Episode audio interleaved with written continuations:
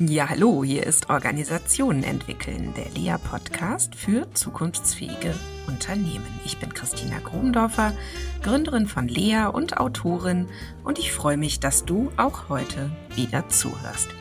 Sicherlich kennst du jemanden, für den oder die dieser Podcast auch wertvoll sein könnte, dann teile doch bitte diese Episode und hilf dabei, dass unser Podcast einen Beitrag dazu leisten kann, eine Welt zu schaffen, in der wir alle gerne leben und arbeiten möchten.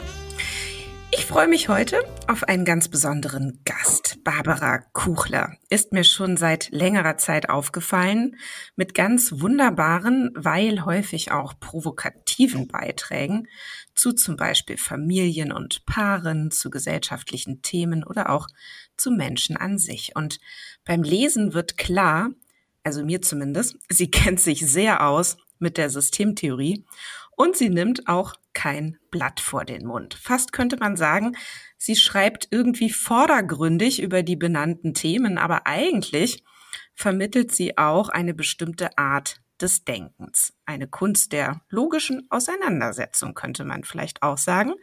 Und für mich ist es die Einladung, durch eine bestimmte Brille auf die Welt zu schauen. Und wie sie das selbst beschreiben würde, das hören wir vielleicht gleich. Ja, Barbara Kuchler ist Soziologin, Systemtheoretikerin und systemische Familientherapeutin. Soziologisch gesehen hat sie sich mit allen großen Themen des Lebens beschäftigt, nämlich Krieg, Liebe, Geld.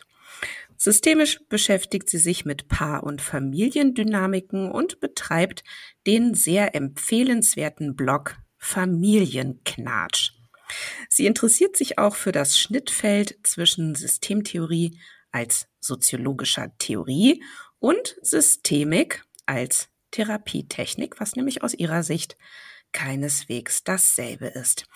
Ja, mal schauen, ob wir es heute vielleicht auch noch schaffen, auf diesen Unterschied zu schauen. Aber erstmal wollen wir über etwas anderes sprechen, nämlich über den Kult des Individuums. Ja, herzlich willkommen, liebe Barbara, in meinem Podcast. Vielen Dank, dass du zugesagt hast. Ja, danke für die Einladung. Ja, du, zum Einstieg, ähm, neues Format hier im Podcast, möchte ich dir ein paar Begriffspaare präsentieren. Und wenn du dich entscheiden müsstest, welcher Begriff wäre es dann? Okay? Mhm. Mhm. Okay. Wissenschaft oder Praxis? Wissenschaft. Systemtheorie oder Systemik? Du nimmst ja gerade die allerfiesesten Paare, die dir einfallen, ja? Das ist zeitabhängig. Aber sagen wir mal Systemtheorie, da bin ich schon länger.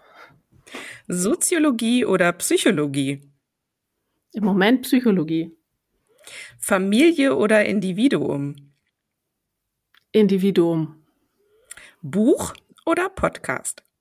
Buch. Blog oder Buch? Blog. Individualität oder Identität? Puh, weder noch. okay, vielen Dank, dass du dich darauf eingelassen hast. Ähm, mhm. Ja, du lass uns doch so einsteigen, dass wir dich ähm, ein paar Minuten noch ein bisschen besser kennenlernen. Ähm, mhm. Womit beschäftigst du dich denn derzeit am intensivsten? Also derzeit beschäftige ich mich intensiv mit systemischer Familientherapie. Das ist meine neue Leidenschaft sozusagen. Meine alte Leidenschaft ist eben seit 20 Jahren mindestens ähm, soziologische Systemtheorie. Also das kann ich, damit bin ich identifiziert, da weiß ich, was ich tue. Bei der systemischen Familientheorie, äh, weiß ich es noch nicht so gut oder da lerne ich noch. Aber das ist eben das, was mich im Moment fasziniert. Also wo ich lerne, lese, aufsauge, Podcasts mache, alles, was sich so anbietet, um ja. da in diesem Feld voranzukommen. Und ähm, wie viel Zeit steckst du ins Schreiben und ähm, wie viel in andere Tätigkeiten? Naja, Schreiben ist das, wofür ich im Moment hauptsächlich bezahlt werde. Also ich habe eine Forschungsstelle an der Uni, ähm, die hat eigentlich überhaupt keine Anforderungen außer Lesen und Schreiben. Und äh, nebenher mache ich eben Familientherapie, aber das ist bisher tatsächlich nur ein Neben, Engagement. Also meine Haupt, ja. hauptberuflich bin ich an der Uni. Ja. Ach, lesen und schreiben und dafür bezahlt werden. Das triggert bei mir was. Ja, ich kämpfe nämlich gerade total dafür, mir selber mehr Platz in meinem Leben wieder zu schaffen für noch mehr Lesen mhm. und Schreiben. Ja. Ja. Ähm, was treibt dich eigentlich an, jetzt so beruflich gesehen? Also hast du so eine Art Mission oder folgst du irgendwie so einer gefühlten Bestimmung oder ist das alles Zufall, was du tust? Hm. Also Zufall ist es bestimmt nicht. Mission ist mir zu hoch gegriffen. Also ich würde sagen, meine höchsten Werte im Leben sind Wahrheit und Klarheit. Das kam mal bei mhm. irgendeiner systemischen Werteübung raus. Das hat schon viel mit Wissenschaft zu tun. Und es ist aber eben gespalten, weil in diesem Systemikfeld, da geht es natürlich dann schon auch um Verbesserung des Lebens, also Glücksfähigkeit und spannungsfreies Familienleben und dergleichen. Und das steht dann eben einfach daneben. Mhm. Finde ich beides wichtig. Ja, danke. Ja, ich möchte ja mit dir ähm, heute über ein Thema sprechen, das mich auch in den letzten Monaten sehr beschäftigt hat und mit dem ich mich ganz persönlich intensiv auseinandergesetzt habe, unter anderem deshalb, weil ähm, ich auch seit ähm, einem Dreivierteljahr ähm, wie so ein Experiment sehr viel aktiver geworden bin auf den sozialen Medien, vor allen Dingen auf LinkedIn. Und wenn ich mal von mir wegschaue auf den Arbeitsmarkt, dann herrscht dort aus meiner Sicht ein absoluter Ausnahmezustand. In der Entwicklung auch von Menschen insgesamt, finde ich, herrscht auch ein Ausnahmezustand. Besonders wenn ich auf junge Menschen schaue, auf meine Kinder zum Beispiel, womit die schon so konfrontiert sind, auf Jugendliche, was die so durchmachen. Und ähm, dieser Ausnahmezustand wird unter anderem ja dadurch erzeugt, und das sagst auch du, da kommen wir auch gleich dazu, dass es starke Appelle aus allen möglichen Richtungen gibt. Ich würde auch sagen, zur, also Appelle zu einer zur Schaustellung der eigenen Person. So. Und wenn mhm. wir ähm, auf Organisationen schauen, insbesondere auf Unternehmen, ähm, so gibt es dort auch immer mehr die sehr strategisch geplante zur Schaustellung einzelner Personen, zum Beispiel auch über Social Media. Und das wird dann damit begründet, ähm, dass sich das Kommunikationsverhalten über die verstärkte Nutzung mobiler Geräte stark verändert hat, und zwar eben in die Richtung, dass Menschen mehr mit Menschen kommunizieren. Also man könnte vielleicht auch sagen, Individuen mit Individuen und weniger zum Beispiel noch interessant ist, was Unternehmen zu sagen haben. So. Mhm. Und ich selbst beobachte es auch so, dass ähm, sehr eben auf Individuen, auf einzelne Personen geschaut wird, was sie sagen, was sie machen, wofür sie stehen und so weiter. Und nun habe ich in meiner Vorbereitung auf dich gesehen, dass dich ein ähnliches Thema beschäftigt hat in jüngster Zeit mhm. auf deinem Blog. Und du bezeichnest es als Kult des Individuums. Ähm, ja, was magst du denn ähm, damit uns teilen? Was ist diesbezüglich in unserer Gesellschaft gerade zu beobachten? Oder was beobachtest du auch und was beschäftigt dich im Zusammenhang mit dem Thema Individuum? Naja, zunächst mal ist das was, was nicht ich Kult des Individuums nenne, sondern das tut Emil Dürkheim. Das ist ein Soziologe, der vor 100 Jahren geschrieben hat. Also das Phänomen ist gar nicht so wahnsinnig neu ähm, das ich jetzt meine. Aber es verstärkt sich natürlich mit der Zeit immer mehr. Also es ist sicher heute stärker, als es 1920 äh, war, aber es ist an sich eigentlich ein Merkmal der modernen Gesellschaft insgesamt. Und dieses Merkmal besteht darin, dass wir als Insassen dieser Gesellschaft permanent gefordert sind, uns als Individuum zu zeigen und zu verstehen und zu definieren und zu profilieren. Also wir müssen so viele Dinge über uns selbst wissen. Also wer bin ich? Was will ich? Wie will ich leben? Was ist mir wichtig im Leben? Arbeit oder Familie? Wie balanciere ich das? Äh, bin ich homo oder heterosexuell? Will ich Kinder? Wer kümmert sich um die, wenn ich welche will?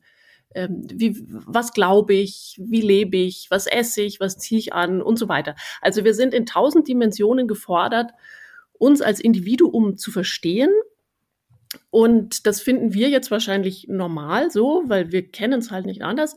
Aber es ist im Gesellschaftsvergleich überhaupt nicht normal, sondern eine Besonderheit der modernen Gesellschaft, die in allen früheren Gesellschaften überhaupt kein Äquivalent hat.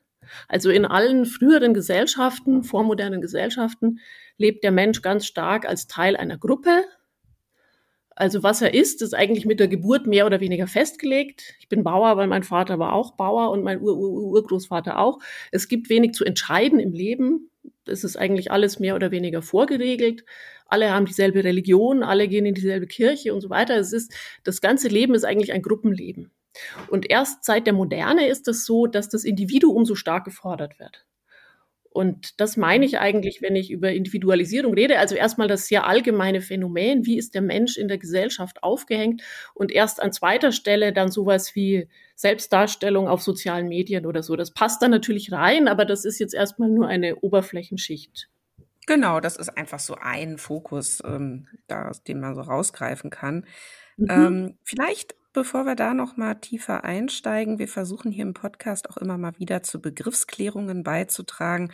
Deshalb ein kurzer Seitenpfad, vielleicht auch so mit Blick auf ähm, Luhmann und seine Unterscheidungen. Macht es denn mhm. aus deiner Sicht Sinn, die Begriffe jetzt Individualität, Identität und ähm, vielleicht noch Individuum zu unterscheiden? Oder vor allen Dingen Identität und Individualität? Oder ist das eigentlich ein und dasselbe? Also ich glaube, Individualität ist der Begriff, unter dem Soziologen Dinge behandeln, die andere Leute unter Identität verhandeln. Also Psychologen ja. zum Beispiel. Also ich war unlängst auf einer Tagung von äh, Psychosomatikern, die stand unter dem Thema Identität und alle redeten irgendwie über Identität, also Identitätssuche bei Jugendlichen und Queer-Identität und was nicht alles. Und ich hatte das Thema Individualität und ich habe mich lange gefragt, warum. Und dann wurde mir das eben klar. Das ist einfach die Übersetzung dieser Thematik, würde ich sagen. Also was oder was, was der Einzelne erlebt, also der begrifflich informierte Einzelne, er lebt unter dem, unter dem Stichwort Identität, also eben wer bin ich, was ist meine Identität, wo finde ich die? Das verhandeln Soziologen eher unter dem Begriff Individualität, jetzt so ganz grob übersetzt. Und aber grob gemeint ist, glaube ich, dasselbe. Ja. Okay, danke. Sag mal, ähm, wenn wir jetzt nochmal zurückkommen, so auf dieses Thema der ähm, gesellschaftlichen Modernisierungsprozesse, ne, die ja jetzt dann dazu geführt haben, dass ähm, ähm, eben wir sehr viel stärker als Individuum auch gefordert sind, ne, uns eben äh, zu, dazu zu verhalten, zu diesen, wie du sagtest, tausend Dimensionen. Ähm, mhm. Wie können wir uns hier als Individuum überhaupt finden? Mm, du hast gesagt, es liegt eben gerade nicht am Menschen, ne? ähm, dass wir jetzt hier so sehr in unserer Einzigartigkeit und Besonderheit gefragt sind, ähm, sondern du sagst, das ist eben der Hauptgrund, ist eben tatsächlich diese gesellschaftliche Entwicklung. Oder ist es auch etwas, mhm. wenn man jetzt nur auf den, auf den Mensch oder auf die Seite des Menschen schaut, äh, gibt es vielleicht doch irgendetwas, viele sprechen heute von so Reifemodellen und von so Evolutionsprozessen, die den Menschen in andere Dimensionen bringt äh, was hältst du von sowas? Äh, macht das überhaupt Sinn, da so drauf zu schauen? Ähm, ja, oder, oder muss man ganz woanders hingucken, um sich das zu erklären, was da passiert? Also zunächst mal ist es natürlich naheliegend, ähm, wenn wir über Identität und Individualität, was immer davon reden, zu denken, dass es da um den Menschen geht. Also der Mensch ist einfach so individuell oder es sprudelt so viel an Kreativität und Ideen und was weiß ich aus ihm hervor, dass er einfach dafür einen Platz braucht und dann entfaltet er sich und wird einfach so individuell. Und die Gesellschaft hindert ihn höchstens dran. Also wenn sie unfreundlich ist oder in totalitäreren Ländern oder so, hindert sie ihn dran und wenn sie freundlich ist, hindert sie ihn nicht oder nur begrenzt. Und dann wird der Mensch einfach so individuell, wie er von sich aus ist und wie das seinem inneren Wesen entspricht. Das ist so die Standardsicht, die so latent mitschwingt.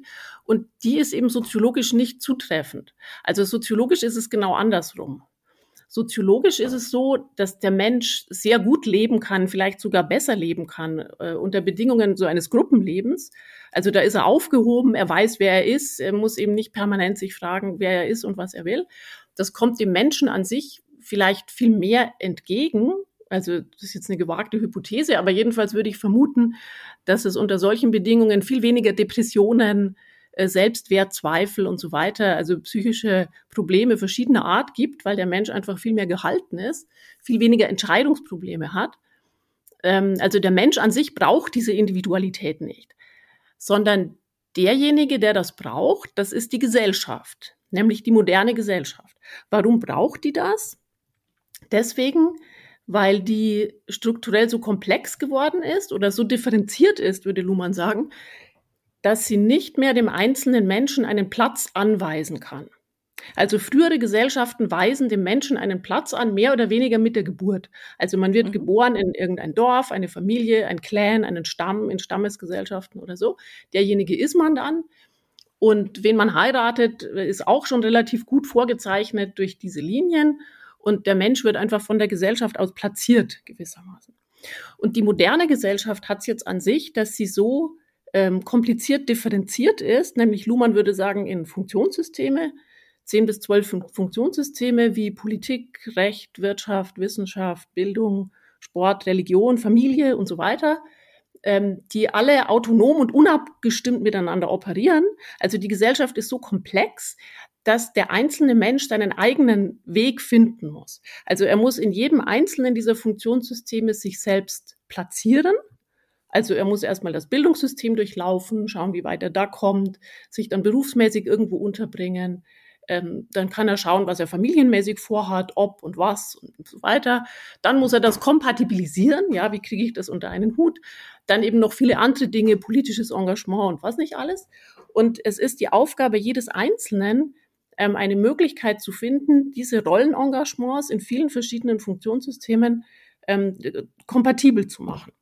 Mhm. Das macht nicht mehr die Gesellschaft. Und das erzeugt ja. diesen Entscheidungsdruck und das erzeugt diesen Individualitätsdruck, den wir dann haben. Mhm. Vielleicht einmal kurz zurück. Ähm, fand, das, fand die Formulierung sehr interessant, zu sagen, die Gesellschaft braucht ähm, die Individualität. Mhm. Ähm, ja. Was würde denn passieren, wenn aus irgendeinem Grund es gelingen würde, sich dagegen zu stemmen. Also würde dann unsere Gesellschaft, die jetzt in diese Funktionssysteme differenziert ist, dann äh, wieder eine neue Form finden müssen? Oder wäre das gar kein Hebel? Die Hebel fangen niemals beim Menschen an. Die Hebel mhm. fangen immer bei der Gesellschaft an. Ja. Ähm, also wenn wir uns jetzt alle weigern würden, ab morgen Individuen zu sein, ich meine, wie würde das aussehen? Ich glaube, das würde ungefähr so aussehen wie das, was wir unter Fundamentalismus kennen. Also mhm. fundamentalistische Bewegungen, gleich welcher Art jetzt, also islamisch, christlich, ist egal welche, das sind eigentlich die, die sich sträuben gegen diese moderne Optionsvielfalt und Entscheidungsfreiheit und die sagen, so muss es sein, so und so ist das richtige Leben und ihr habt das alle so zu leben, ob ihr wollt oder nicht. Also die Entscheidungszwänge und Entscheidungsfreiheiten werden weggenommen und es wird eben einfach wieder ein Modell oktroyiert, was für alle gilt. Und das ist im Prinzip ungefähr das Modell, was eben in vielen vormodernen Gesellschaften sowieso der Fall war, aber jetzt vor dem Hintergrund, dass es anders möglich ist. Ja, also dass wir wissen, es gibt Gesellschaften, wo das nicht so ist, wo es Freiheit gibt und so weiter. Und dann gewinnt das die Färbung des Fundamentalismus. Also alle Ismen sind eigentlich irgendwie Gegenbewegungen. Ja, eine vormoderne Gesellschaft braucht nicht fundamentalistisch sein. Und zwar selbst dann, wenn da alle Christen, Muslime oder sonst was sind, die ist nicht christlich fundamentalistisch, die ist einfach christlich. Und fundamentalistisch wird sie erst dann, wenn die, die Gesellschaft an sich, die Weltgesellschaft an sich die Möglichkeit bietet, eben dieser Freiheit und Optionsvielfalt, aber irgendjemand da dagegen ist und sich dagegen sperrt. Und dann passieren Fundamentalismen. Und das wäre, glaube ich, das Szenario, an das wir denken müssen, wenn wir sagen, wenn wir dann nicht mehr mitmachen, bei der Individualisierung. Also so ja. ungefähr würde das vermutlich aussehen. Ja, und erstmal nicht so richtig attraktiv, ne? Nee, erstmal nicht so richtig, was du dir vorgestellt hast, vielleicht. So. Ja. Was jetzt nicht heißt, also ich will damit nicht sagen, Individualisierung ist doch super und das Beste, was uns passieren kann und, und lasst uns nicht äh, drüber nachdenken, was es für Schäden hat oder so. Also Individualisierung ist auf jeden Fall ein zweischneidiges Schwert. Die hat Vor- und Nachteile oder Licht- und Schattenseiten. Und die Lichtseiten sind eben die, ja, Freiheit und so weiter, Chancen auch für Leute, die nicht so passgenau sind oder so. All diese Dinge. Und die Nachteile sind aber eben eindeutig, also Überforderung an vielen Stellen. Also der Mensch ist einfach oft damit überfordert, seine eigene Welt sich selbst zu entwerfen. So, dafür ist der Mensch eigentlich nicht ausgelegt, evolutionär. Also wir sind überfordert, es entsteht an vielen Stellen entstehen eben psychische Probleme oder Problemdruck in Familien, die das dann ja auffangen müssen. Ähm, oder was zum Beispiel passiert ist, ähm, das nennt Ulrich Beck, äh, der also großer Soziologe und Individualisierungstheoretiker Ulrich Beck, der nennt das ähm, die biografische Lösung systemischer Widersprüche. Das heißt, mhm. es gibt äh, Systemprobleme, die auf Systemebene, also Gesellschaftsebene eigentlich noch gar nicht geklärt sind. Zum Beispiel eben, wie soll man Berufstätigkeit und Familie kombinieren? Also für zwei Menschen in einer Familie, ja, nicht nur für einen. Das ist eigentlich auf Systemebene völlig unklar, wie das eigentlich gehen soll. Aber jeder Einzelne muss in seinem Leben irgendeine Lösung dafür zusammenbasteln. Und so werden wir ja, eben spannend. eigentlich überladen ja. mit Problemen. Mhm. Genau, also das ja. waren so die Nachteile. Total spannend. Ähm, so, jetzt habe ich gerade mir im Kopf drei Markierungen gemacht, wo ich gerne noch mal hinspringen würde. So, mhm. vielleicht erstmal noch mal zurück. So, die Identitätsherstellung, sage ich mal, ist komplexer geworden. So, das heißt, wir mhm. sind jetzt gezwungen, wir müssen unser Selbstständ äh, Selbstverständnis eben jetzt nicht mehr ähm, über die Zugehörigkeit oder wir können es nicht mehr über die Zugehörigkeit zu gegebenen äh, ja, Gemeinschaften und Ordnungen ähm, definieren, sondern ähm, wir müssen das jetzt alles aus uns selbst erzeugen. So. Ja, oder wir ähm, müssen halt die Gemeinschaften selbst wählen. Entschuldigung, nur Fußnote. Ja, nee, gut. Also wenn man sich einer Gemeinschaft zuordnet, ist es eigene Wahl, eigene Entscheidung, habe ich selbst zu vertreten. Und ist, ist nicht mehr einfach so, weil es halt so ist. Genau. Und mhm. siehst du denn da auch Ausnahmen? Also gibt es Bereiche unserer Gesellschaft, jetzt könnte man schon sagen, das, was du eben gesagt hast, Fundamentalismus oder Kirche, Klammer zu, aber siehst du Bereiche unserer Gesellschaft, in denen das vielleicht weniger oder gar nicht der Fall ist? Also wo, wo gibt es vielleicht doch noch Ausnahmen? Wo haben Menschen dann doch noch sehr schnell ihren Platz oder finden in eine Ordnung hinein, die eben vorgegeben ist? Ja, also es ist sicher teilweise schichtabhängig. Also das ist eine alte Kritik an der Individualisierungsthese, dass man sagt, das gilt vielleicht für Mittelschichten und Akademikerkinder, aber jetzt nicht unbedingt für äh, benachteiligte Kinder, die in irgendeinem Vorort aufwachsen, äh, unter äh, also Migrationshintergrund und allen möglichen Beschränkungsbedingungen, mhm. die haben nicht so viel Wahlfreiheit. Ich glaube, das stimmt aber nur begrenzt. Also die haben nicht so viele Möglichkeiten, die haben nicht so viele Chancen von der Individualisierung zu profitieren. Aber die stehen im Prinzip unter denselben Anforderungen. Also die sind zum Beispiel hinterher selber schuld, wenn sie es nicht schaffen. Also genau. das ist ja ein mhm. Nachteil der sogenannten Leistungsgesellschaft. Ähm, mhm. Also die, die, die strahlende Lichtseite ist die, der der es schafft, steht oben und kann sagen, hurra, ich habe es selbst geschafft. Aber für einen, der oben steht, stehen ja immer zehn irgendwo unten, die es nicht schaffen. Also entweder nicht nach ganz oben, wo sie auch gern hingewollt hätten, oder überhaupt nicht in Zonen, wo sich es irgendwie gut leben lässt. Und die sind in einer Leistungsgesellschaft halt tendenziell selbst schuld. Also jetzt in Anführungszeichen sage ich das, ja. Also ähm, das heißt, der, der, der Gesell das gesellschaftliche Verständnis ist, der hat sich halt nicht genug angestrengt oder was auch immer. Ähm, und deswegen hat er es auch verdient. Ja, ganz genau. Ne? Das heißt, früher ähm, wurde man dann irgendwie dran gemessen, äh, welcher Schicht man angehört. Und ähm, in unserer Gesellschaft werden ähm, Menschen danach beurteilt, ähm, zu welchen ja, Funktionssystemen sie keinen Zugang haben. Ja, also ob jetzt jemand arbeitslos ja. ist, äh, den Mitgliedsbeitrag im Tennisclub sich nicht leisten kann äh, oder, oder eben keine Wohnung hat. Ne? So, und dann, ähm, wie du schon sagst, dann, dann, dann ist man, ja, dann ist man eben durchgefallen. Dann ist man, dann ist man, gehört man eben nicht mehr dazu. So. Ähm, die Frage ist, was heißt das für unsere Identitätsbildung? Also hier kommen wir doch ähm, ganz schnell zu den, ich sag jetzt mal, Hauptwährungen unserer Gesellschaft. Also Geld, Bildung, äh, vielleicht noch Kriminalität, also so im Sinne von, ne, ich kann mir auch den Zugang anders äh, verschaffen. Und über diese äh, Währungen bekomme ich also Zugang zu allem. Kann jeder oder jede werden, die ich sein möchte. Kann jeder sein, wenn ich darüber verfüge. Oder wie würdest du das beschreiben? Ja, weiß ich nicht. Das ist mir jetzt schon ein bisschen zu zentralistisch fast wieder. Also zu sagen, letztlich geht es um zwei oder wie viel hast du genannt? Währungen, Geld und was war das andere? Ich habe jetzt gesagt Macht, Geld, Bildung, Bildung, und dann fiel mir jetzt spontan noch ein Kriminalität. Ja. Also ich nehme das einfach so.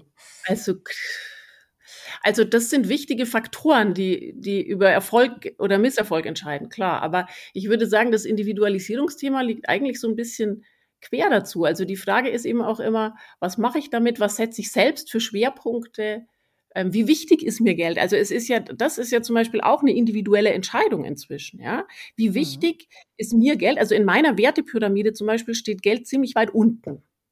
Da steht eben Wahrheit und Klarheit ganz oben, wie gesagt, und dazwischen kommen ungefähr 25 andere Werte und dann kommt ganz unten irgendwann Geld. Und das hat natürlich den Hintergrund, dass ich nie Geldmangel hatte im Leben und nicht jeder hat dieses Privileg. Gleichzeitig war ich aber auch nie reich oder wirklich im Geld geschwommen. Das ist mir zum Beispiel einfach unwichtig.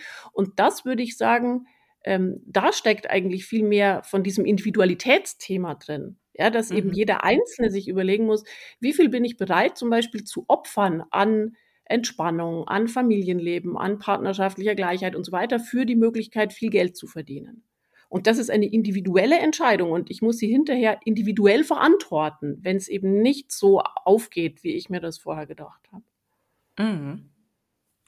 Okay, super. Noch ein kleiner Rücksprung. Ich hatte vorhin im Kopf, ich mache manchmal so Stoppsignale bei mir selber im Kopf, hatte ich irgendwie mhm. so dieses Thema moralische Appelle. Ähm, also hat welche Appelle hält unsere Gesellschaft für uns bereit? So.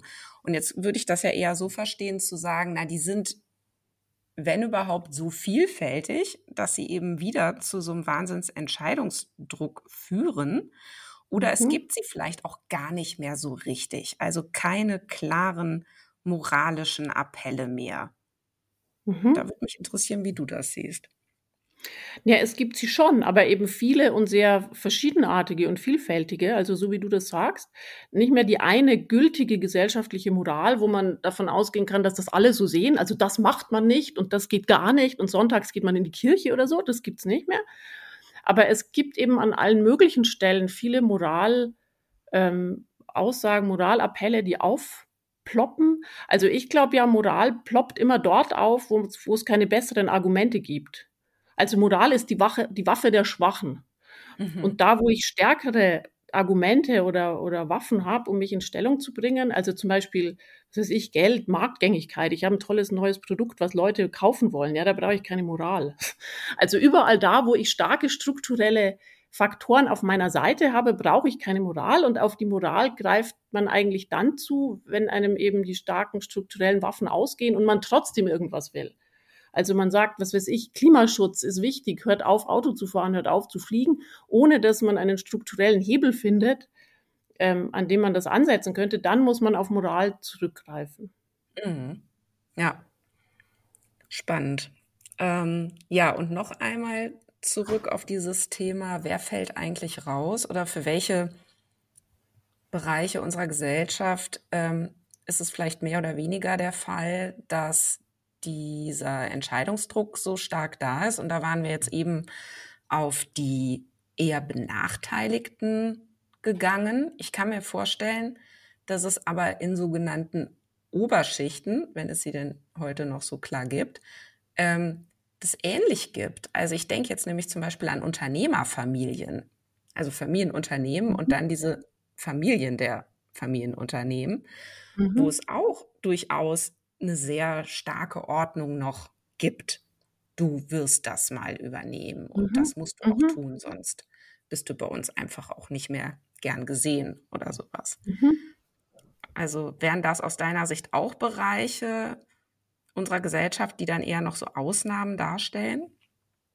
Ja, also ich weiß wenig über die Upper Upper Class und wie sich dort lebt, aber das wird in der Soziologie so gesagt. Ja, also dass die mhm ähm, die, die Zwänge, die dort ausgeübt werden, eben vom Familienumfeld stärker sind und die Entscheidungsfreiheit eigentlich am größten ist so in der Mittelschicht, also wo es eben wenig starke Faktoren gibt, die einen binden an irgendwas. Also weder in Terms von Beschränkung, also das geht nicht, dafür ist kein Geld da, studieren können wir uns nicht leisten oder so, noch in Terms von Ansprüchen, also das muss aber passieren und alle in unserer Familie waren immer schon XY, da kannst du doch nicht rausfallen und so.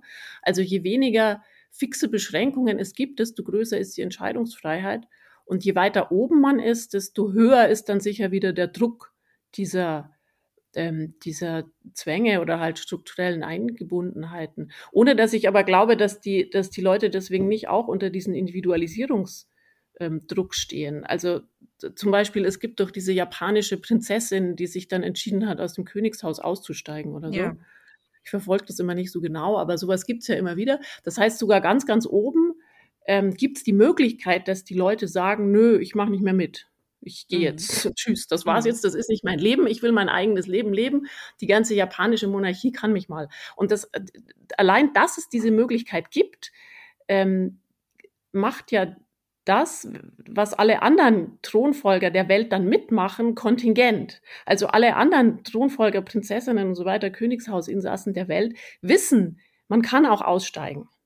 Und damit wird das Nicht-Aussteigen in gewisser Weise auch zu einer Entscheidung. Also ja. jedenfalls stärker, als es das im Jahr 1500 war. Ja, total. Ähm, ja, jetzt haben wir uns das ja alles so aus der Distanz angeguckt. Ähm, kommen wir doch mal zu unserem eigenen Leben. Äh, mhm. Überforderung. Wir alle sind überfordert, viele sind überfordert, könnte man sagen, mit genau diesem Entscheidungsdruck, mit diesen Appellen an, sei besonders, sei anders und so weiter. Mhm. Ähm, mhm. Was wären denn so deine Tipps für den Umgang mit dieser Überforderung? Also so ganz pragmatisch, so im eigenen Leben. Was kann man denn mhm. tun, um da rauszukommen? Ja, so also, ja. Also fürs eigen, für mein eigenes Leben bin ich selber überfordert. Da kann ich jetzt nicht viel sagen. Aber was ich Jugendlichen immer sage, oder was heißt immer, also wenn ich bei so Berufsinfoabenden bei der Schule meiner Tochter bin zum Beispiel, da mhm. wird man dann, da stellt man sich dann vor und sagt irgendwie eben planlosen Jugendlichen, äh, versucht man Rat zu geben, über wie sie sich beruflich orientieren können. Und da sage ich dann immer, ähm, es ist eh alles Zufall im. Also alles Wichtige im Leben passiert durch Zufall. Glaubt nicht, dass ihr jetzt mit 17 oder was ihr seid, ähm, die nächsten zehn Jahre planen müsst. Also jetzt muss ich dieses Praktikum machen und dann jenen Aufwands Auslandsaufenthalt, damit ich dann mit diesem Lebenslauf mich dort und dort bewerben kann. Oder also das hat sowieso keinen Sinn, sondern man fängt irgendwo an. Ähm, daraus ergibt sich irgendwas, was man vorher gar nie hätte absehen können und dann macht man irgendwie weiter. So, also so läuft faktisch das Leben. Und diese Vorstellung, dass man sein Leben planen und optimieren könnte, ähm, ist eh Bullshit. Also die funktioniert nicht. Das hilft natürlich demjenigen auch nur wenig, der sich ja trotzdem in dem Moment entscheiden muss. Aber ähm, das, ich versuche halt den Druck wegzunehmen in Richtung auf, ja, ja, du musst jetzt wissen, du musst wissen, was du willst. Du musst mit 17 wissen, was, was der Beruf sein wird, in dem du mit 30 wirst arbeiten wollen. Also es gibt sicher Leute, die das wissen, aber ähm, die dies nicht wissen, die finden es auch nicht raus durch Optimierung und in sich selbst reingucken und so weiter, sondern die müssen einfach irgendwo anfangen, sich dem Zufall anvertrauen und hoffen, dass es was wird. Ja, mm, mm, also ich finde es sehr entlastend, den Gedanken. Ähm, und auch in so ein Ausprobieren zu kommen, ne? Oder zu so einem Ausprobieren mhm. einzuladen. So, das ist vielleicht mhm. was ähnliches. Also dann mach halt mal und dann siehst du schon, ja, so, ob ja. das passt oder ja. nicht. Oder vielleicht begegnest du dann irgendwem zufällig wieder und dann geht's eh in eine ganz andere Richtung weiter. Also ich finde den Gedanken sehr, sehr schön, sehr entlastend.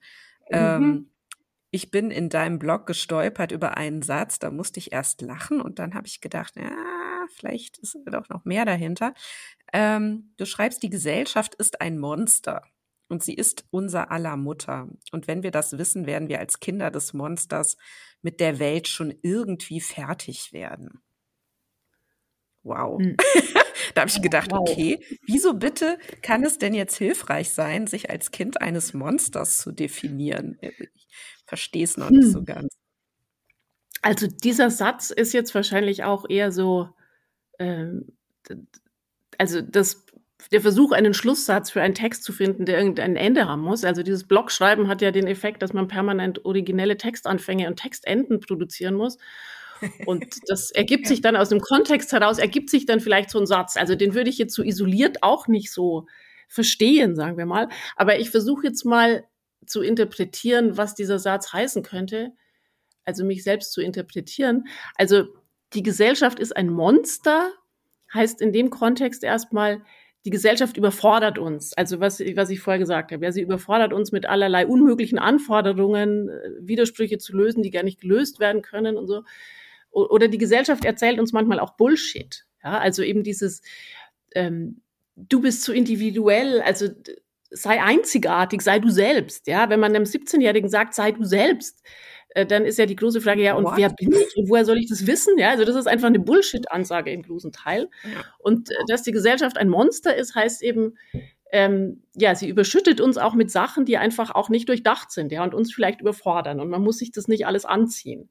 Weil so die, die Normalsicht des Gesellschaftsmitglieds oder jedenfalls vieler, äh, wäre ja erstmal zu sagen, ja, die Gesellschaft weiß schon, was sie tut, das ist irgendwie, passt schon alles, ja, das ist alles irgendwie gerade und straight und hat schon so seine Richtigkeit. Und im Vergleich dazu würde ich eben sagen, also soziologisch, nee, die Gesellschaft redet auch viel Bullshit. Ja, die, da ist auch viel undurchdacht, da sind viele Enden, die nicht zusammenpassen und, und damit werden wir einfach überschüttet und überladen. So. Also das ist diese Monsterseite. Und die andere Seite, sie ist trotzdem unsere Mutter, oder? Mhm. Ähm, die Mutterseite, ja, wir sind eben alle das Produkt der Gesellschaft. Trotzdem, mhm. also egal wie monsterartig die Gesellschaft ist, wir sind, wir sind als äh, Menschen Produkt jeweils unserer Gesellschaft, was immer das für eine Gesellschaft ist. Also wir fallen eben nicht einfach vom Himmel und sind der wir sind, sondern die Gesellschaft formt das, was wir sind. Und wenn wir von ja. dieser Gesellschaft geformt werden, also eben von der modernen Gesellschaft mit all ihren Irrsinnigkeiten und Komplexitäten und so weiter, dann haben wir vielleicht in uns irgendwie auch ausreichend Potenzial, um damit irgendwie fertig zu werden, also um das zu kontern oder so. Aber das ist jetzt nur eine vage Hoffnung. Aber ja. das wäre, was ich mit diesen beiden Seiten, glaube ich, verbunden mhm. habe, Monster und Mutter. Ja. Ja, also es geht auch eher wieder um Angebot. Wie kann man da irgendwie einen Umgang mit finden, ne? Mit der mhm. Situation. Mhm. Ja. Ja. Hm, vielleicht noch ein anderer Aspekt. Ähm, wenn wir jetzt einerseits gesagt bekommen, dass wir ganz wir selbst sein sollen, ne, dass wir einzigartig mhm. sein sollen, anders äh, sein sollen und so weiter. Und dann auf der anderen Seite, dass uns alles möglich ist. Ja, also wir haben alle Möglichkeiten. So. Dann mhm. ist es ja einigermaßen interessant, den Bogen zur Frage zu schlagen, welche Bedürfnisse wir eigentlich haben. Ja, also so, wenn wir die Möglichkeiten auf der einen Seite haben und unser Wollen auf der anderen Seite. Ne, und da habe ich dann wiederum auch in einem anderen Artikel von dir ähm, diesen Satz gefunden, äh, und da schreibst du, du hast den Gedanken von Gunther Schmidt, der unseren Hörern und Hörerinnen ja auch bekannt sein sollte. Ähm, mhm. In unserer Wohlstandsgesellschaft sind nicht bedürfnisstillende Mittel knapp, sondern es sind Bedürfnisse knapp. So. Mhm. Und das heißt, ähm, man könnte auch sagen, wir sind so satt, dass es uns schwerfällt, Bedürfnisse zu entwickeln? Oder wie würdest mhm. du das fassen? Mhm. Ja, so ist das gemeint. Also zunächst mal, wenn man uns anschaut, wie wir hier leben, dann sieht man ja eben eigentlich nur noch Überfluss und keine Knappheit. Also jedenfalls in den Schichten, eben in denen wir uns bewegen, also du und ich und unsere Hörer. Da gibt's eigentlich keine ernstzunehmende Knappheit an irgendwas, also an Nahrung und Kleidung sowieso nicht, aber eben auch nicht an ähm, Unterhaltungsmöglichkeiten, Ablenkung, Vielfalt, Welterforschung und so weiter. Das ist alles im Überfluss vorhanden. Und dann gibt's eben so den Trick, also ich kenne das von verschiedenen Stellen als theoretischen Trick, dann praktisch eine Stufe abstrakter zu fragen, ja, aber wenn das so ist, wo ist denn dann die Knappheit irgendwie auf höheren Ebenen? Und da sagt eben Gunther Schmidt sehr klug, ähm, es gibt dann eine Knappheit an Bedürfnissen, also Dingen, die wir wirklich brauchen, wirklich wollen und dann auch wirklich befriedigt sein können, wenn wir sie kriegen. Also dieser Überfluss führt dazu, dass man überhaupt kein Bedürfnis je wirklich entwickeln kann. Also unsere Kinder wissen gar nicht mehr, was sie sich zum Geburtstag wünschen sollen, weil sie eh alles haben. Und dann gibt es eben auch keine Möglichkeit, ihnen was zu schenken, was sie wirklich beglückt.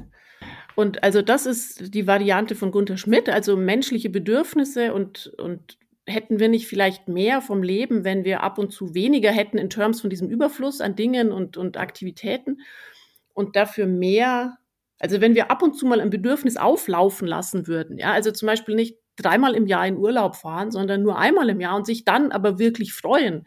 Hätte man da nicht mehr davon, wenn man mehr echtes Bedürfnis und echte Bedürfnisbefriedigung wieder reinkommen lässt ins Leben. So. Mhm. Und die andere Stelle, wo ich das gelesen habe mit ähm, Knappheit an intelligenter Stelle, das ist Luhmann, der schreibt, der macht einen Vergleich von Wirtschaftssystemen, also das war vor dem Mauerfall, also äh, westlich-kapitalistisches Wirtschaftssystem versus sozialistische Planwirtschaft.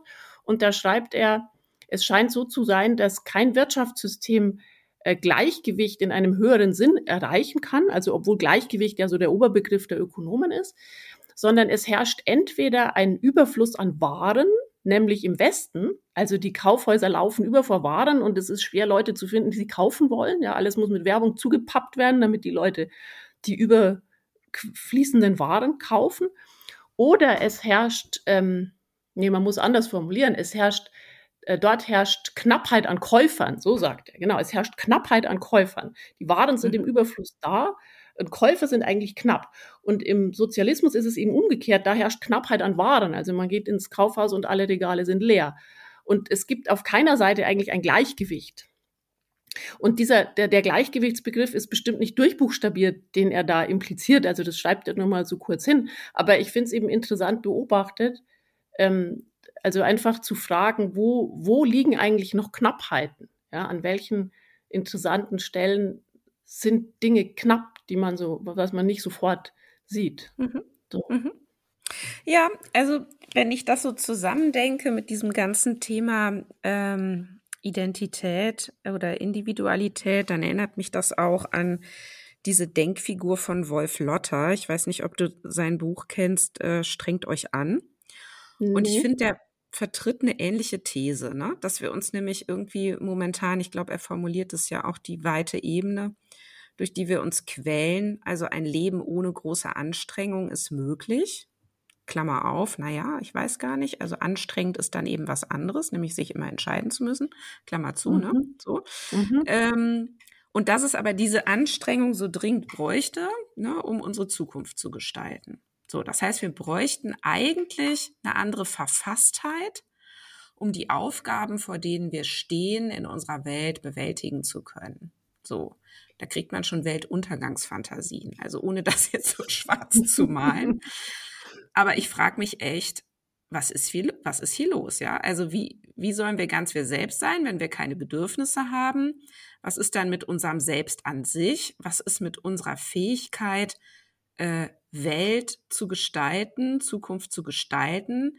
Liegt das alles brach? Oder wo ist eigentlich der Hoffnungsschimmer? Barbara, was hm. meinst du? Ja, siehst du, da werde ich jetzt knallhart zur Soziologin und sage, dafür bin ich nicht zuständig. Also Soziologen sind weder für Weltverbesserung noch für Zukunftsprognosen zuständig. Ich weiß es nicht. Ich weiß nicht, was man da machen kann. Ich glaube auch nicht, dass das irgendjemand weiß, weil Probleme dieser Größenordnung, die sind auch nicht zu lösen. Also jede Gesellschaftsordnung hat ihre Pathologien, würde ich sagen, ganz allgemein. Mhm. Mhm. Ähm, also zum Beispiel äh, die mittelalterliche Gesellschaft hat ganz bestimmt als eine Pathologie, äh, die sie mitführt, eben die, die Abschiebung, sozusagen Exkommunizierung aller Menschen, die nicht ins Standardschema passen. Also was weiß ich, Schwule, Lesben, alles, was irgendwie nicht äh, ins Schema passt, ist eben dort irgendwie, wird aussortiert. Das ist eine der Pathologien, neben bestimmt noch vielen anderen, auf die ich kommen würde, wenn ich jetzt länger drüber nachdenken würde. Und die moderne Gesellschaft hat auch ihre Pathologien. Und dazu gehört zum Beispiel ähm, ein endloses, ein endloser Steigerungstrieb aller Funktionssysteme. Also ich mhm. habe dir vorher kurz angedeutet, die Funktionssysteme, die wir haben, ne, Politik, Wirtschaft, Recht, Wissenschaft, Bildung und so weiter, die sind alle auf unbegrenztes Wachstum ausgelegt. Also noch mehr Forschung und noch mehr Studien produzieren, ja, wer, egal wer die lesen soll. Noch mehr Bildung für jeden, bis wir alle in die Schule gehen, bis wir 50 sind. Noch mehr politische Reformen. Alles muss permanent reformiert werden und so weiter. Also alle diese Funktionssysteme zielen auf Steigerung ab, ähm, ohne dass irgendwer diese Steigerung wirklich braucht oder ohne dass irgendwer diese Wechselseitigkeit von zehn Steigerungen an zehn Stellen irgendwie im Griff hat. So, das ist zum Beispiel eine Pathologie. Und, und das mit der Individualisierung ist eben eine andere Pathologie. Ja, also eine ähm, Über, Überladung des Menschen mit Ansprüchen, äh, denen er kaum mehr gerecht werden kann oder eben auch einer Selbstüberladung. Ja, also die Gesellschaft, wo jeder alles werden kann und wenig mehr vorgezeichnet ist durch Geburt, die führt eben dazu, dass Menschen überschießende Projektionen entwickeln dessen, was sie werden könnten und werden wollen. Also überschießend gemessen daran, dass es eben nur eine Minderheit davon dann wirklich dahin schafft, in die Position, die ich anvisiert hatte. Und das gehört einfach zu den Nebenfolgen dieser Gesellschaft. Also die muss man erstmal einfach so hinnehmen. Und die Vorstellung, da Lösungen zu haben, finde ich von vornherein unproportional.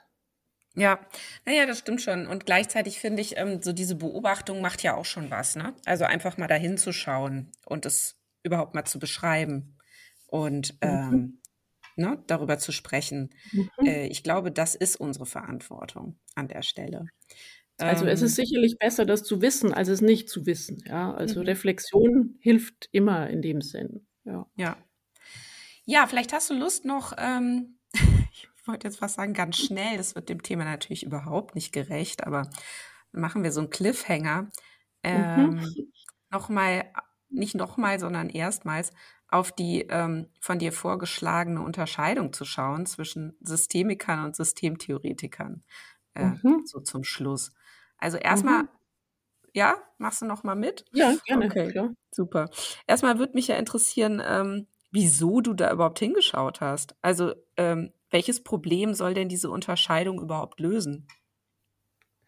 Naja, ich hänge da halt persönlich dazwischen. Also wie gesagt, ich war 20, 25 Jahre Systemtheoretikerin oder also bin das noch, das hört man ja nicht auf. Also das heißt, ich habe Luhmann gelernt, quasi von Anfang an, seit ich wissenschaftlich denken kann und habe dann eben vor nicht allzu vielen Jahren zusätzlich Systemik gelernt. Und ich sehe einfach, dass das zwei völlig verschiedene Dinge sind. Also das war jetzt keine theoretisch ersonnene Unterscheidung, sondern ich saß da, also ich habe bei diesem systemischen Institut gesehen, was Systemiker so machen und ich habe mir immer gedacht, was zum Teufel hat das mit Systemtheorie zu tun? Warum arbeiten die mit demselben Begriff, nämlich System und denken, sie sind irgendwie verwandt? Und das hat nichts miteinander zu tun. Und das war einfach so eine, so eine Bauchgefühlsirritation, aber also eine starke. Ja? Also ich bin ganz sicher, dass das zwei verschiedene intellektuelle Welten sind. Ja, sag mal ein Beispiel. Also was haben die denn dann da gemacht, wo du gesagt hast, hä, was hat denn das jetzt mit Systemtheorie zu tun? Naja, also ein Ding, wo ich gerade den Text drüber schreibe, ist der Umgang mit Unterscheidungen. Also alle arbeiten gern mit Unterscheidungen. Also soweit wäre erstmal eine Gemeinsamkeit. Also Systemiker arbeiten gern mit Unterscheidungen. Also in der Therapie zum Beispiel, ja, was weiß ich, Abhängigkeit, Unabhängigkeit, äh, Lust, Pflicht, äh, Rigidität, lockerlassen. Also alles ist irgendwie in Unterscheidungen sortiert. Ähm, und Systemtheoretiker denken auch ständig in Unterscheidungen. Also zum Beispiel Luhmann würde die Funktionssysteme mit äh, binären Codes beschreiben. Ja, also die Politik äh, denkt in Macht überlegen, Macht unterlegen und die Wissenschaft in wahr, unwahr und das Recht in Recht, Unrecht und so weiter. Also überall findet man Zweierunterscheidungen. Aber die Art, wie damit umgegangen wird, ist komplett verschieden. Nämlich Systemiker suchen, so mein Eindruck, letztlich die Einheit also die Ganzheit, ja, den Ausgleich, die Balance. Also wenn Sie sehen, ein Mensch ist irgendwie disbalanciert, sagen wir in Richtung Rigidität, ja, du läufst immer so rigide durch die Welt, dann wäre die Ansage, lass doch mal locker. Oder wenn ich eine Familie sehe, wo ich sage, da ist ganz viel Zusammenhalt und Gemeinsamkeit und Wir-Gefühl und Wärme und so weiter, dann würde man eher darauf hinarbeiten, dass die, äh, dass ein bisschen mehr Individualität ins System darf. So, also immer die andere Seite der Unterscheidung ähm, muss mit rein dann ist das Gesamte irgendwie äh, gesünder, voller, runder, reicher, ganzer, irgendwie besser. Ja? Also die Zielrichtung des Arbeitens ist die Ganzheit oder die Balance oder Regulation oder wie immer das dann heißt. Und bei Systemtheoretikern ist es genau andersrum. Also Systemtheoretiker kriegen Krämpfe, wenn jemand von Einheit und Ganzheit redet. Das, ja, ja das ist, hm. da schrillt bei denen der Esoterik-Alarm. Ja, die sagen, das gibt's ja sowieso nicht. Ja, was soll das sein? Ganzheit, außer eine Idee, die dann wieder, wieder in der Unterscheidung von eben Nicht-Ganzheit oder Unterschied oder was immer dann die andere Seite ist, äh, wäre. Also sie sehen immer nur Unterschiede. Und Unterschiede machen neue Unterschiede. Und wenn man mal anfängt, mit irgendeiner Unterscheidung die Welt zu beobachten, dann kommen immer nur mehr Unterschiede dabei raus. Und immer mehr verfeinerte Unterschiede und von mir aus logisch ineinander verwickelte zu Paradoxien und was nicht alles, aber immer nur mehr Unterschiede und man kommt nie zurück zur Einheit. Und das finde ich so unterschiedlich von der Herangehensweise her. Also das ganze Theorie-Feeling ist so unterschiedlich durch diesen technischen Unterschied quasi, den sie da haben im Unterscheidungsgebrauch, dass ich da gar keinen Weg mehr vom einen zum anderen sehe, so vom Grundansatz her. Mhm. Und ähm, jetzt mal pragmatisch drauf geschaut, ne? also äh, mhm. Thema pragmatische Paradoxie, äh, lässt sich das nicht auch verbinden oder wie, wie kann man damit umgehen? Vielleicht auch auf einer professionellen Ebene und vielleicht machst du es ja auch gerade? Nö, Nö. Also ich bin dabei, das zu verstehen. Nein, ich glaube, das kann man nicht verbinden. Das sind zwei okay. verschiedene Ansätze, an die Welt ranzugehen. Und das hat einen sehr guten Sinn, dass es diese beiden Ansätze gibt. Ähm, das ist jetzt nicht einfach, weil die beide irgendwie blöd und vernagelt sind und die andere Möglichkeit nicht sehen oder so, sondern das hat beides einen totalen Sinn gegeben, was die Aufgabe der jeweiligen Leute an ihrer jeweiligen Stelle ist. Also Systemiker sind Praktiker, ja, die arbeiten mit Menschen und wollen letztlich irgendwas Gutes tun, ja, irgendwie hilfreich werden, irgendwie wirksam werden. Und dafür müssen sie erstmal andocken und dafür müssen sie grundsätzlich positive Botschaften vermitteln. Ja, also so wie du auch immer fragst, ja, wie kann man die Welt besser machen? Was kann, was wäre die Lösung? Was kann man da machen? So. Und dafür ist eben ein Arbeiten in Richtung auf Ganzheit erstmal gut. Ja, das ist einladend, das ist positiv, das ist ermutigend, da sieht man irgendein Licht am Horizont leuchten, wie das Leben noch schöner werden könnte. So, das ist dafür genau der richtige Ansatz. Und umgekehrt ist es für Systemtheoretiker ähm, der richtige Ansatz zu sagen, na ja, wir sind äh, wir sind Beobachter im Elfenbeinturm, ja, also wir brauchen nicht wirksam werden, können nicht wirksam werden, sind an keinen Praxiskontext angedockt, wir sind reine Beobachter und deswegen beobachten wir so gnadenlos wie möglich. Und wir beobachten immer noch mehr, noch feiner, ja, noch mehr Schleifen, die andere nicht sehen, weil wir noch besser beobachten können. Und damit kann man eben als Wissenschaftler Punkte machen, so. Ähm, aber man kommt nie wieder, man findet keine Andockung an irgendwelche Praxiskontexte mehr. So, mhm. und deswegen sind die beiden, also die haben sehr gute Gründe, dass sie so denken, wie sie denken, aber ich glaube, man kann das nicht verbinden. Also man kann verstehen, warum das so ist. Also ich bin eben gerade dabei, das zu verstehen, was da eigentlich los ist und was da der Unterschied ist. Aber das zu verbinden, finde ich jetzt gar nicht ein sinnvolles Ziel. Mhm. Ja, ich bin da noch skeptisch an der Stelle. Aber vielleicht ist auch nicht verbinden das richtige Wort, sondern eher so die Frage, kann nicht eine Person auch mal das eine und mal das andere tun? Ja, das ja? schon, klar. Mhm. Das geht immer. Also Rollenwechsel geht immer.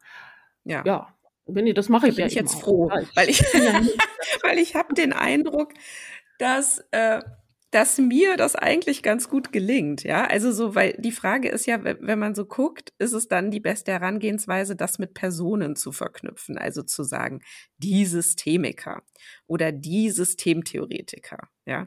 Oder wäre es auch eine Möglichkeit, ähm, hier vielleicht von verschiedenen Zugängen, verschiedenen Zuständen, verschiedenen ja ne? Ja, ja. Areas, in denen man so unterwegs ist, zu sprechen und, und dann zu sagen, ja, und mal tue ich das eine und dann mache ich wieder das andere. Also so dieses Oszillieren, also dieses so, jetzt gehe ich auf meine systemtheoretische beobachtende Position. Und dann besinne ich mich wieder drauf, dass ich jetzt ja hier gerade jemanden beraten soll. Und da muss ich ja Anschluss finden, ja. Und mhm. wenn ich jetzt mhm. auf meiner Beobachtungsposition bleibe, dann fliege ich wahrscheinlich relativ schnell wieder raus, weil die dann denken, äh, ähm, also muss ich Anschluss finden und auf die andere Seite gehen und sagen, so, mhm. jetzt mal hier ganz handwerklich, ja, wie kriege ich jetzt hier eben wieder ähm, den Bezug hergestellt. Ja, ja, also da bin ich voll dabei. Also die Person, äh, dieselbe Person kann zwei verschiedene äh, Denkweisen beherrschen und anwenden, je nachdem. Aber das ist dann auch Rollentrennung für mich und keine Verbindung. Also wenn man uns jetzt zuhört, wäre schon klar, wer hier die Systemikerin ist und wer die Systemtheoretikerin. Also du fragst mich nach, wie kann man das verbinden, ja, Einheit, und kann man nicht oszillieren, also planvoll oder vielleicht planlos, aber hin und her wechseln und beide Seiten irgendwie haben. Ja, das ist die systemische Herangehensweise. Und ich sage, nee, nee, das sind zwei verschiedene Dinge. Und selbst wenn eine Person, die beides kann, sind es immer noch zwei verschiedene Dinge. Ja. So. Und so reproduziert ja, sich immer wieder die Differenz. Womit wir heute dann einen Beitrag zu meiner Identitätsbildung geleistet haben.